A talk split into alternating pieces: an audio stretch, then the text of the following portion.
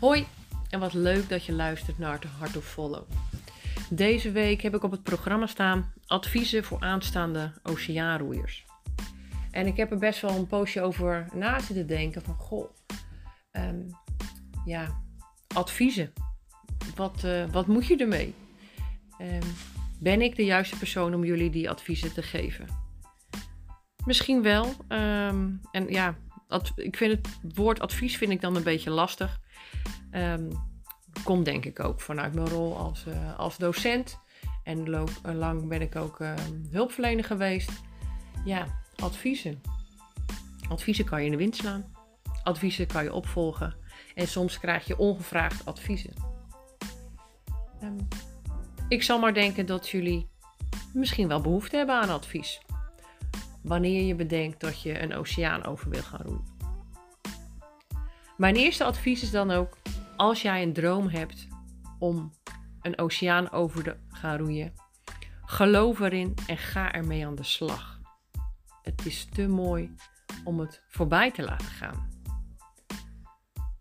Wanneer je droomt over de oceaan, het is je op je pad gekomen, bedenk dan: hoezo zou het op je pad zijn gekomen? Wat is dat toch? Wat is dan toch dat verlangen naar een oceaan? Wat wil je bereiken met het overroeien van een oceaan? Bedenk ook wie wil je mee hebben. Ga je alleen? Ga je als solo roeien? Of ga je als pair?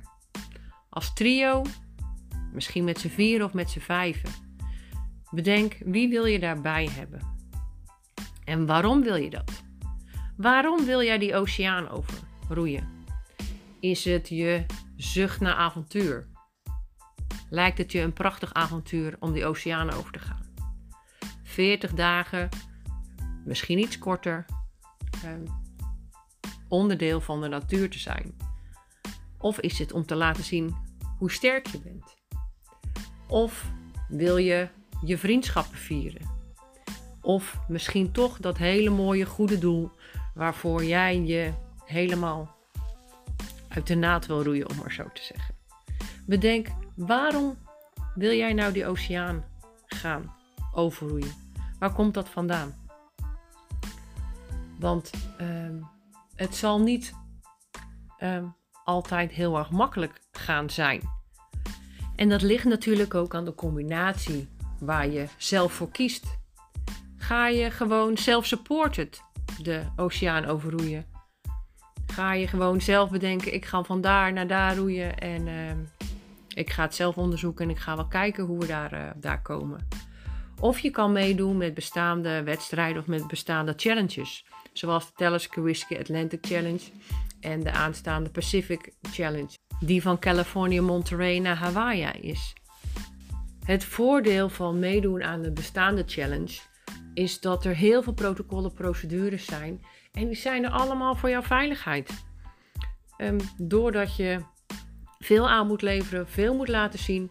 Uh, of je alle juiste materialen hebt, de juiste reservematerialen, dat je kennis hebt van zaken, maakt wel dat het um, heel fijn is voor uh, de mensen die je uh, aan de kant laat staan. En dat bedoel ik natuurlijk je vrienden, familie, je gezin misschien, het is voor hun heel fijn om te weten dat er een organisatie is waar zij vragen aan kunnen stellen, maar dat ook die organisatie er is om te zorgen dat zaken gewoon kloppen. Het is niet altijd heel erg grappig om achter die, uh, of met heel die papierwinkel aan de slag te gaan. Maar het is wel heel fijn om te weten dat er met je mee wordt gekeken hoe veilig kan je nou die oceaan oversteken? Heb je alle kennis en heb je alle materialen prima tip-top in orde? Dus mijn eerste advies is: heb je een droom om een oceaan over te roeien? Geloof erin en onderzoek hoe je wil dat doen, met wie en waarom je dat wil doen. Dus wees bewust van je drijfveren. Waarom wil jij die oceaan over gaan roeien? Het tweede advies is wat je wil meegeven is: kom je angsten onder ogen. Op de oceaan gaat het niet makkelijk zijn. Het is met vlagen onaangenaam op de oceaan. Je bent maar gast op de oceaan. Je kan wel denken dat je onoverwinnelijk bent, maar je zal het nooit winnen van de oceaan. En bedenk dat dat ook prima is. Dus heb je nu al angsten? Vind je nu al dingen spannend, lastig, ingewikkeld?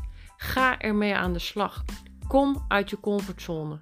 Want op de oceaan gaat het niet veel makkelijker zijn.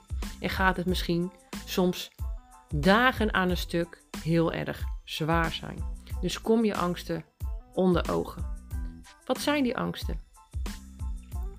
Voor mij was dat ehm, bijvoorbeeld, ik heb echt een hekel aan de tandarts. Is echt niet mijn ding. Ehm, ik probeer wel braaf te gaan, maar leuk vind ik het niet. Sinds dat ik kinderen heb, gaat het me wel beter af. Want nou, er zijn ergere dingen dan naar de tandarts gaan. Maar uh, voor mij was dat bijvoorbeeld iets waar ik mee aan de slag moest.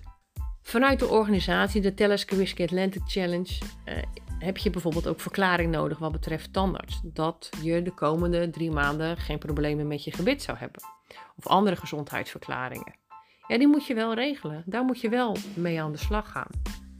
En mogelijk heb je andere angsten, dingen die je lastig en ingewikkeld vindt. Ga op onderzoek uit. Waarom vind je die nou lastig? Wat is er dan het ergste wat er dan kan gebeuren als uh, ja, je er niet mee aan de slag gaat? Het is voor je eigen veiligheid uh, en voor uh, de veiligheid van degene waar je mee roeit, dat jij oké bent met hetgene wat je aan het doen bent. Dat jij weet wat je angsten zijn. Dat je weet hoe je reageert in angstige situaties of een situatie dat het niet zo goed met je gaat. Zorg dat je dat met elkaar bespreekt van wat vind jij spannend of wat vind jij lastig om te doen. Bespreek dat met elkaar. Dat is super belangrijk.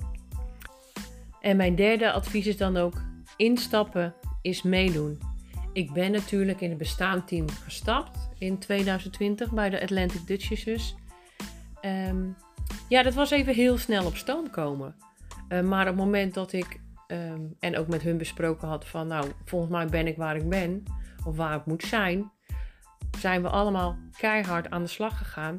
En probeer je op jouw manier, of probeer ook op mijn manier natuurlijk, zo goed mogelijk mijn steentje bij te dragen. Want je bent zo sterk als de zwakste schakel binnen een team. En op zo'n oceaan kan je dan best wel kwetsbaar zijn als daar wat rammelt aan die schakel. Zorg dat de zaken die jij doet, de taken die jij doet, de taken die je hebt aangenomen of die je hebt toegewezen, dat je die zo goed mogelijk doet. Het voordeel met een team van vier is dat je best wel wat taken kan verdelen.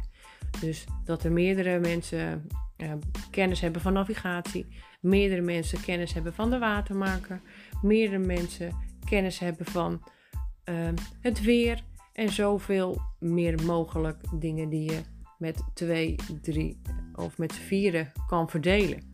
En dat is ook wel belangrijk. Maar bedenk vooral, um, ik stap in en dan kan je niet achterover, achterover leunen. Het is gewoon heel hard werken om een oceaan over te komen. Het is al heel hard werken om aan die start te verschijnen. Zeker nu we een team van twee zijn, Renate en ik, ja, dan is het gewoon super hard werken en dan is het bijna elke dag leveren. Heb je alles op orde, uh, afspraken die je maakt, enzovoort, enzovoort. Ik hoop dat je er wat aan gehad hebt, aan de adviezen die ik, uh, die ik zo voor je heb. Ik heb er nog veel en veel meer, maar ik weet niet of het adviezen zijn, of uh, wijze raad, of nou, dingen om te overdenken. Hoe heb ik dat voor elkaar? Of hoe wil ik dat nou gaan doen? Tot de volgende. Doei!